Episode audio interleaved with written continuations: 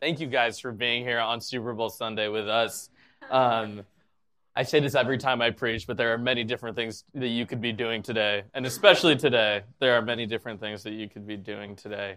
Um, and we are just very thankful that you would spend some time with us um, on this Sunday. Um, uh, this is not in my note. What an example of church! Um, I I am so thankful for this place, um, and the consistent reminder that that um, reunion is to me of what of what the church is, and just us coming together and being there for each other, um, no matter what, and doing our part in it, um, praying, being on a meal train, whatever that might be, underscoring for 45 minutes. Well done, Everyone's got to do. Everyone's got to do their job.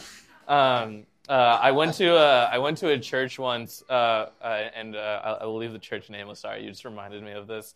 Um, that uh, as the pastor was coming up, there's a girl playing piano, and as the pastor was coming up, she's like getting ready to walk off, and he just goes, "Hey, can you just like play the entire message?" And he preached for an hour, and she played the entire time. Do you remember this, Mike? We visited that church, and I, I was the entire time I was like, "Her hands must be cramping. It's gonna be terrible." Um, brutal. I'll never do that to you. Um, so yes, we are going through the series in Mark called Eyes on Jesus, and uh, it's been really fun. We've gone through many of the Gospels here at Reunion. If you've been with us uh, for a while, and we are very, very excited to be going through Mark. Mark is such an interesting book, as Mike um, said. Mark writes really um, poignantly. Um, and it's a fun, fun book to go through, and it's really exciting doing this reading plan. Me and my wife have been doing it almost every night together. You know, we're, we're better than 50 50, I think. Um, but uh, uh, we've been catching up when, we need to. Um, so if you are behind, no time like the present to get on the train. Uh, we would love for you to join us in that and in those spiritual disciplines.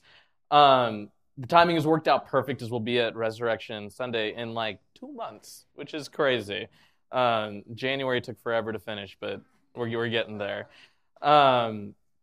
We're in the season where Mike was talking about we're looking to build faith in our church, in our lives, individually and collectively, um, which has been really exciting. I think it's the barometer that every church should be measured by. As many um, churches measure, they measure by a million different things, not all bad things, um, many of them good, but we believe every church should be measured by are you becoming closer to Jesus? Is your faith growing? Are you learning to give more to Him every day? Are we becoming new? I love that Latin song that Janae sang.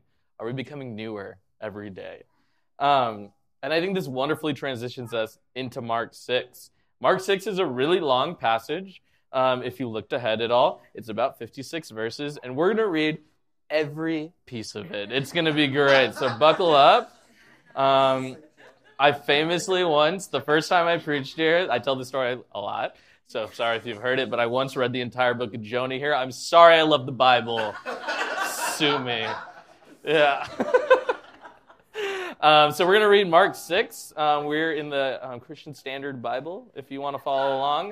Um, I don't own a Christian Standard Bible, so I'm reading from my phone. Um, that, that is where this comes from. Um, West is not into the Bible as much as I am. Mark 6. Rejection at Nazareth.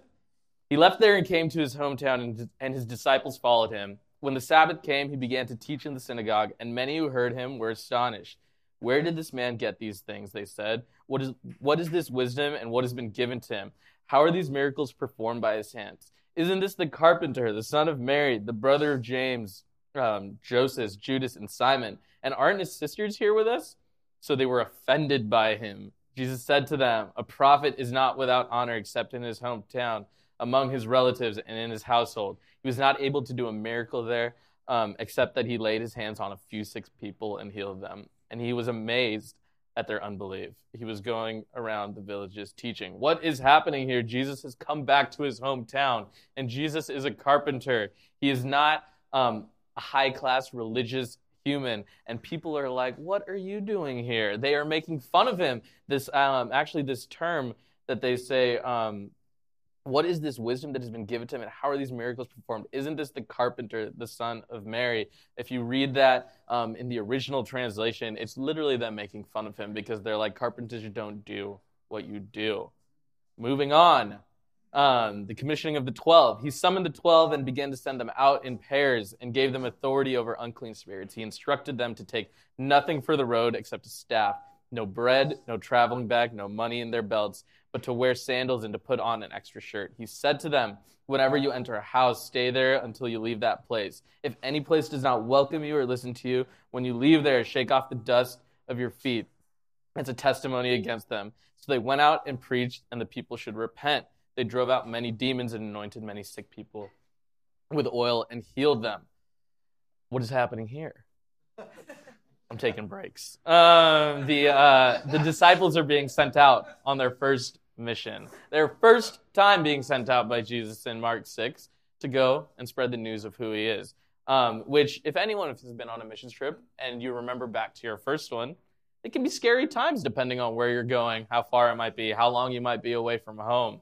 It's not easy the first time you get out of your comfort zone in a way like that. I imagine the disciples had a lot of those same fears. Moving on. King Herod heard about it, um, heard about it because Jesus' name had become well known. The disciples went on a missions trip. Jesus becoming more famous. Makes sense. Some said John the Baptist has been raised from the dead, and that's why miraculous powers are at work in him. But others said he's Elijah. Still others said he's a prophet like one of the prophets from long ago. When Herod heard of it, he said, John, the one I beheaded, has been raised, for Herod himself had given orders to arrest John and to chain him in prison on account of Herodias, his brothers, and Philip's wife, and married her. John had been uh, telling Herod, "It's not lawful for you. Um, it's not lawful for your brothers. Uh, sorry, it is not lawful for you to have your brother's wife." So Herodias held a grudge against him and wanted to kill him, but she could not, because Herod feared John and protected him, knowing he was righteous and a holy man. When Herod heard him, he would be very perplexed and yet like to listen to him. An opportunity came on his birthday um, when, a, when Herod gave a banquet for the nobles, military commanders, and leading men of Galilee. When Herodias' own daughter came in and danced, she pleased Herod and his guests. The king said to the girl, Ask me whatever you want, and I'll give it to you. He promised her with an oath, Whatever you ask me, I will give you, um, give you up to half my kingdom. She went out and said to her mother, What should I ask for? John the Baptist's head, she said. At once she hurried to the king and said, I want you to give me John the Baptist's head on a platter immediately. Although the king was deeply distressed, and because of his oaths and guests, he did not want to refuse her. The king immediately sent for an executioner and commanded him to bring John's head.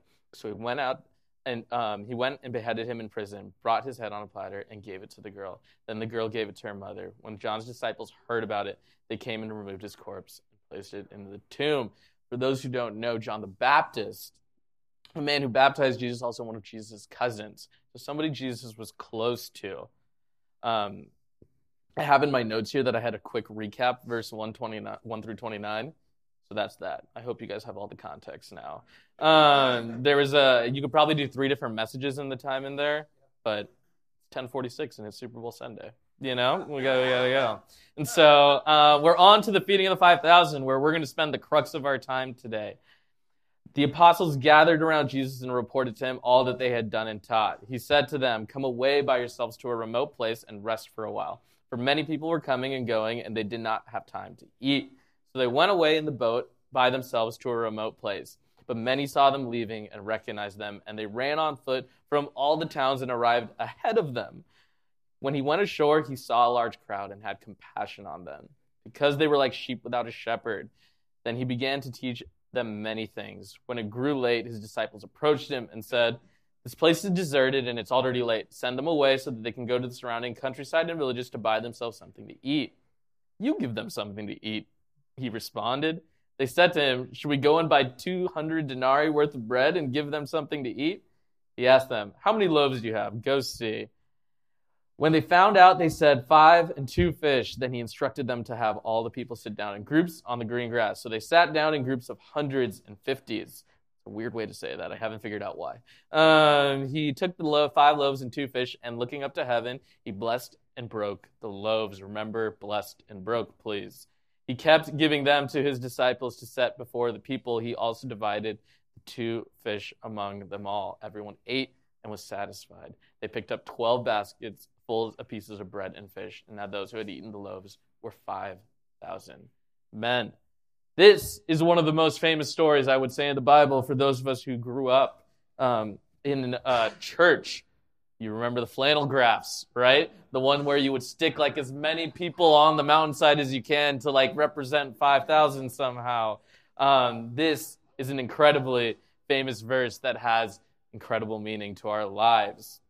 The first thing that I want to point out about this is the verse 1 to 29 context we had. What all happened in there? The disciples went out for their first um, first mission. Jesus had been made fun of in his own town um, for his uh, calling, really. Um, and the third thing, Jesus' cousin had been murdered. So, where do we find the disciples and Jesus here? They're looking for some time away. They're looking for a weekend off, right? Because a lot of life had happened. There were many things leading up to this event, that um, the feeding of the five thousand, and they, the disciples and Jesus, were looking for some time away. Um, Jesus, as Mike was talking about earlier, had regular rhythms of rest. These are built all in the Gospels. We find them everywhere. Um, that Jesus would get away, he would look away. But oftentimes, I find in our lives, when we are looking to rest, we look to rest when we are at our most exhausted point, right? We look to rest when we um, when we have crashed. I think Jesus brings up a really interesting point here.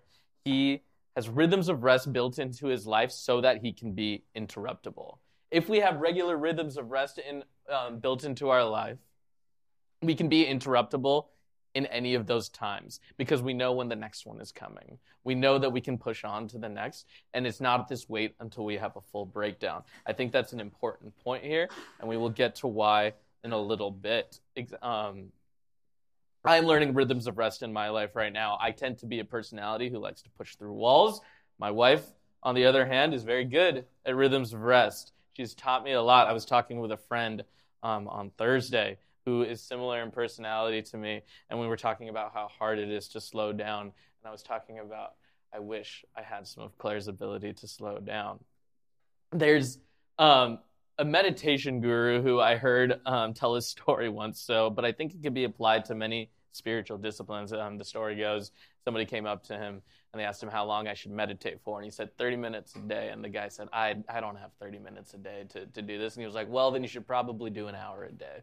Uh, and I think that's something that's very, very true when it comes to our life in prayer, rest, and anything. When you see yourself saying, Hey, I think I might be capped out, you actually probably need it more and more regularly. And consider that when you're building rhythms into your life. Consider where you feel stretched and know that God can use you in these moments, but you have to, have to be ready for them. Verses 32 to 34. There's a big question here that I feel like is never asked in the feeding of the 5,000. How did 5,000 people just find Jesus in the middle of nowhere? He wasn't in the middle of the city. He had intentionally escaped away. He had gotten away into the countryside. And somehow 5,000 people all tweeted about him and found out where he was. Just kidding. There was no Twitter back then. Um, in this passage, yeah. um, in this passage, we see that Jesus went to a remote area. It's very intentional saying that. For some context into this time, Jerusalem was dominated by Roman rule. And to escape their grasp, the people who were the true revolutionaries, the guys who didn't want to be dominated by the man, you know, they would flock to the countryside many of the real revolutionaries who really hated foreign invasion, and who could blame them, and Rome did not have a sterling reputation as invaders, if you've watched documentaries on the History Channel. Um, they did not have a sterling reputation. These were the ones who were most looking for deliverance, the ones who were most looking for a um, revolutionary leader. If you know anything about your Old Testament, the Old Testament is full about a leader coming to set the Israelites free. Um, so in this passage in 33, where it says Jesus saw them as a sheep, a sheep without a shepherd, that is actually a callback to the Old Testament and him saying, I know what you're looking for, and I see that, and I can be your shepherd. That being said, if people were um, lining up in crowds like this and they thought that a leader was there to save them, their version of leadership probably very different than what Jesus' um, leadership version was. In verse 34, it says he had compassion on them and he began to teach them. The people there, why did he begin to teach them? Because the people there were looking for a leader that would come and be like, let's kick Rome out of here. They've been here for too long, and we are not excited for them being uh, for, for them being here. They're treating us unfairly. They're taking our money. They're taking our homes. This isn't working. And Jesus said when he said he saw, when it says he saw had compassion on them, I can think back to so many moments in my life, and I bet you guys can think of similar ones where you just kind of feel God looking at you and being like, "Oh, that's really cute. You think I'm doing this right now." That's really cute. And I wonder if Jesus had some of that where he's like, "Oh, you guys you guys want you guys want weapons. You want to go you want to go kill these guys and get them out of here." That's actually not how I roll. That's not how I do these things. Um, and then it says he went to teach them. I wish we got to know a little bit of what he taught here, but I assume it was a little bit of the Sermon on the Mount. It was love your enemies. It was be kind to those who persecute you. Pray for those who persecute you. If I could venture a guess, this is not what everybody wanted to hear there. But Jesus was a good speaker. He retained the crowd, it seems like. I think people were drawn to what Jesus was saying, what he was doing in those moments. We can only imagine what he was saying, but we can imagine that was not what that they wanted. But we can imagine that the way that Jesus had was better. And we know that from the rest of his teaching, what we've been going through in March. Mark. I keep on wanting to say March. Jeez. And verse 35 to 44 is when the miracle happens, right? After he taught them in word, Jesus showed them what he was talking about in action. He taught them that love was the better way. He taught them his subversive message that we weren't going to take this back. We weren't going to take Jerusalem back through sword. We were going to do it my way. We were going to do it through peace. We were going to do it through forgiveness. We were going to do it ultimately through the cross.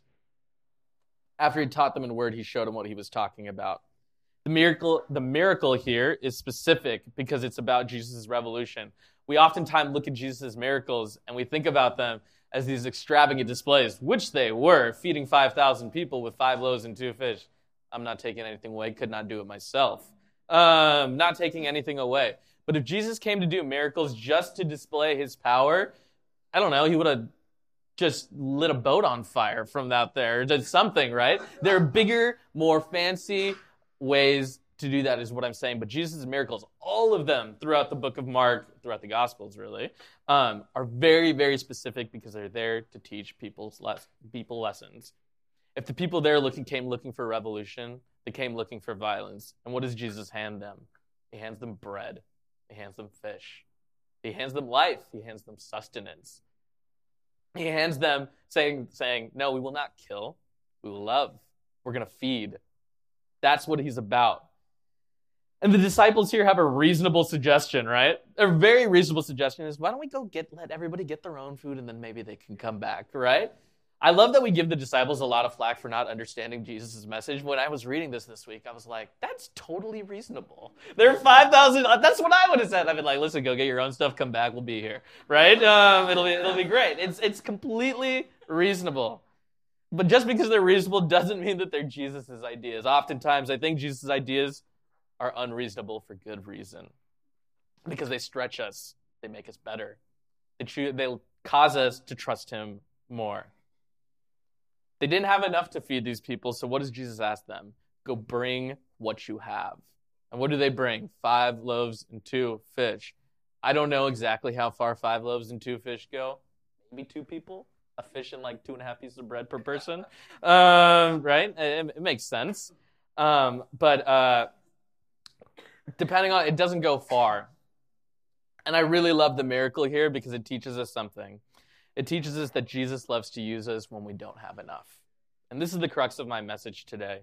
This is the crux of the point of this story is that Jesus loves to use you when you don't have enough. It speaks to the kind of revolution Jesus was talking about, not to be built on accumulation, but to be, um, but to be built on love. Jesus is always calling us to tasks that we are unqualified for. Who can relate? I think about Teen and Twee. Um, right now. Um, and I can imagine how disqualified they feel. I can't I cannot imagine, I should say, how disqualified they feel. I know many of the stories in this church right here are stories of people who have felt disqualified. I know that is my story. Every time I preach up here, um, I don't sleep the night before that well. Um, Claire actually hit me in the face last night in her sleep. It was pretty funny. It woke me up. I was like, ah, dang it. Yeah. um, and uh, uh, I don't sleep that well. And it's often because I don't feel qualified for this moment. I'm not perfect man. I'm not a pastor. I stopped going to Bible school in the eighth grade. Um, sorry, my bad. Uh, um, I don't feel qualified for this often. Whether it's um, whether it's the fact that I'm a liar and many times can hide things in my life, um, whether it's the fact that I oftentimes um, feel like I can be mean, I can feel rude. Um, I don't feel qualified to be up here. And there are many, many other things that I could talk through. So, what is it that you feel unqualified for? Could you imagine how monumental of a task this felt for the disciples? Five loaves, two fish, 5,000 people. What are you talking about, Jesus? None of this adds up. I would argue that it's when you have the least or the task seems the most impossible that Jesus wants to use you the most. That it's not just the things that we were called to, not just the things we are equipped for, and we should do that. Absolutely. We should absolutely do those things. If you feel like you have a talent, use your talents. But where do I feel like God's doing a miracle in your life? In the thing that you don't feel qualified for. We see this example all over the Bible. People with nothing being used to do something great. We see it in Moses. We see it in Joshua. We see it in Isaiah. It can go on and on and on. I believe these are the places that God wants to do, use you the most. I believe these are the places that God wants to do a miracle in you. The disciples did the work and Jesus did the miracle. Another one of my favorite parts of this passage is that he had the disciples hand out the food. He didn't have the people come in line, but he wanted them to work. Imagine them hustling, 12 of them, to feed 5,000 people with baskets that probably just kept on getting heavier and heavier and heavier. They were running around, and the disciples did the work as Jesus did the miracle. A fascinating piece, um, piece of this is that God did the miracle as the disciples were doing the work. Oftentimes, I think we're waiting for a miracle to happen in our life, for us to get the job, for us to find the relationship, for us to hit a certain financial status, for us to heal from a wound, from us to heal from a sickness, before we start doing the work. And I don't think that's the way that God has called us to operate. I think God has called us to operate in a much scarier and much more transformative way. It's that in your brokenness, God can work through you. In your weakness, God can work through you. In your longing, God can work through you. In your insecurity, God can work through you. In your sickness, God can work through you. That God is doing a thing in your life already, whether you know it or not. And one part I missed there that I wanted the most. Dang it! In your unbelief, God can work through you. In your unbelief, in the places in your life where you don't believe that God can work, He's working. In the places that you believe, don't believe, you can be healed. God is working in you. In the times when you just say, I won't make it, I won't make rent. I won't make blank. God is working in you. And He's working not only in you, but He's working through you. God is looking to do a miracle in your life on this life or the next. And He's also looking to do a miracle through you in the people that you come in contact with every day. And that comes in small things and that comes in big things. That comes in how you love people. That also comes in how um, that comes in how uh, we face bigger structures in our world, and how we face homelessness in our community, and how we face poverty in our community, and how we face poverty in our world. This happens time and time again. Revolutions are usually about taking power, and they're just about giving your power back to you, about replenishment. But revolutions are not about that in Jesus' world. His revolutions are about giving it away and allowing Him to do a miracle in what you're lacking. There's no special skill or wealth level for us to take part in what God is doing. In fact, I would say the special skills and the wealth are just opportunities for you to be you. The places for God to do something great in your life are the places where you feel like you lack. The places where you feel like, God, all I have is five loaves, two fish, and there are 5,000 people in front of me. What do I do? There are opportunities everywhere for us to love people like this. And I want us to look into our lives right now and think about where are the places we lack? Where are the places that we're asking for two things? God, can you do a miracle in me? Oh, God, can you do a miracle through me? God, can you do a miracle in me? And can you do a miracle through me? There are opportunities all around here at Reunion, right? Our family center, Mike was talking about, is an incredible place for that to happen. Um, we had a family just last last week, I believe, um, who, as Jesse was leaving, um, uh, she was taking off. Uh, they they were grabbing their groceries that they got from here, um, and uh, they were saying they were going to walk. And I was like, "You're going to walk? There's a, there's a lot of groceries. How far do you live? What's going on here?" And we we come to find out um, this girl, high school girl, um, his boyfriend had walked had walked out on her and left, and is went to Mexico. I believe is never coming back.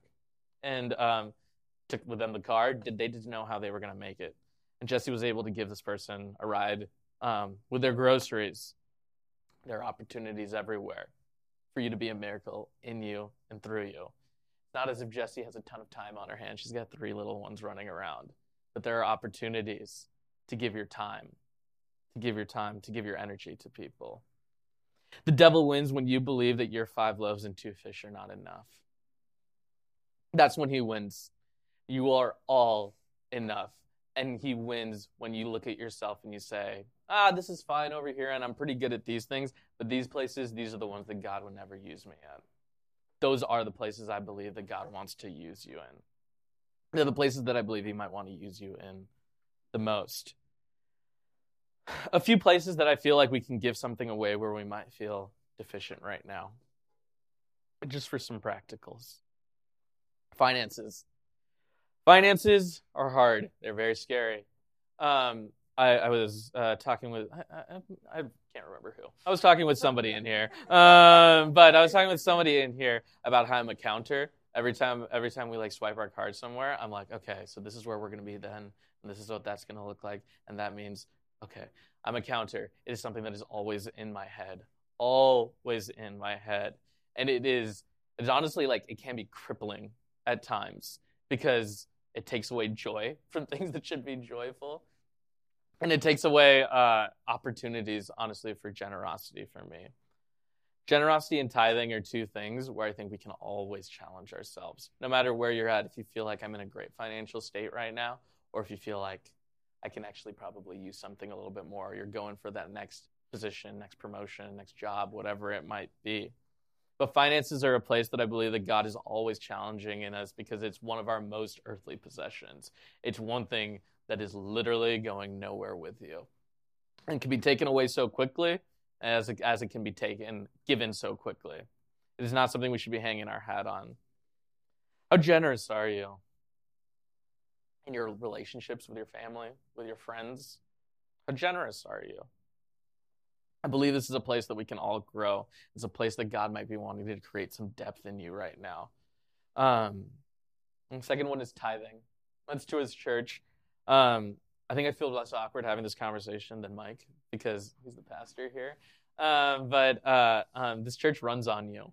Um, it runs on you. We don't get to do this without um, what we give to this place. And if you've never tithed, um, that's okay. That's great. But I think now is a wonderful time to start. I think now's a wonderful time to start. And if you want to um, talk to me about what that looks like and what my journey has been with that, uh, which is ever evolving, not a place that I feel like I'm the tithing expert, uh, but it, it is it is ever evolving. I would love I would love to go on that journey with you. Second one is time. Time for me is serving. Time is giving time to people you don't have time for. Who's the person in your life you don't have time for? What's the situation in your life? you don't have time for. Jesus found time. What were they doing at the beginning of this story? They were looking to escape, they were looking to get away, they were looking to rest, and Jesus found time. And that could be a church here. We obviously need volunteers. We need people to hold babies. We need people to set up and do all sorts of things. But that's also in your um, relationships and in your friendships, particularly with people who don't believe the same thing as you people who make it hard for you, people who take your energy away. Excuse me. What kind of time do you have for them? Um, I will be brief about this point, but it's 2020, which means it's an election year, which means we will have a lot of conversations with people who we don't have the same believe the same things about. How do you use your time? Do you use it to expand the kingdom of heaven or do you use it to be hateful, regardless of what that person might believe? This is my TED Talk. the last piece forgiveness. People who have hurt you. Forgiveness is a really hard one because there are many people who hurt us continually. There are those who don't want to forgive on the other side, and I believe God has called us to forgive regardless. Are there people who have hurt you in your life? Are there people who continue to hurt you in your life? How do you forgive them? How do you give them forgiveness even if you're not going to get it back? These are a few places I feel ill equipped. I feel ill equipped. And if you resonate with any of those, let's go on a journey together to find where we can go, ask God to do a miracle both in us and through us there. Those are the two questions for me. Great. Um, so we're going to respond um, by a little time of communion right now and worship. Um, we're going to sing one song on the back end here, and I think there's no better way to cap off this story than by doing communion. So um, I know usually we have people come up to the front, but we're actually going to pass communion out this time. Um, so our, our, ushers will do that. Um, it's going to get real moody in here with the lights. As you get the bread and the juice and you dip it in the juice, um, I just want you to, to think about a few questions, which I will walk you through. First is where do I feel most inadequate? Where do I feel most inadequate? Where are the places that I feel like God has kind of forgotten me?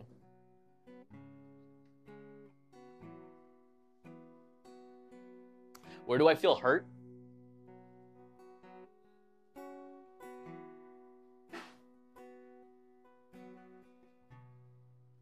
Where do I feel like I lack energy?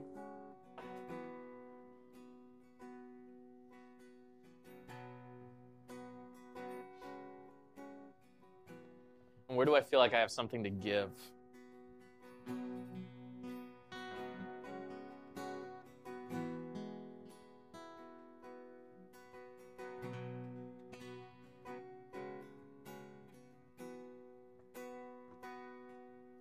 If you've identified those things, I want to pray for you.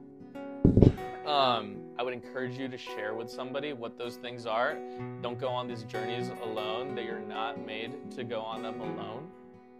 We're made to go on them with people. We're made to go on them in community. Inadequacy is hard. Identifying it is hard. Um, if you're anything like me, you don't want to believe that you have them. Um, but I think identifying them is the first step and identifying them is going to allow you to invite God into them to do something miraculous in your life and through your life. Um, so now, holding the bread that we just took um, for communion. Uh, if you already, it's okay. I always, I always mess that up. Sorry, it was bad directions on my part. Um, but uh, holding the bread that we took, I just want this to symbolize this bread as you take it to symbolize God filling up your inadequacy. So we can go ahead and take the bread now.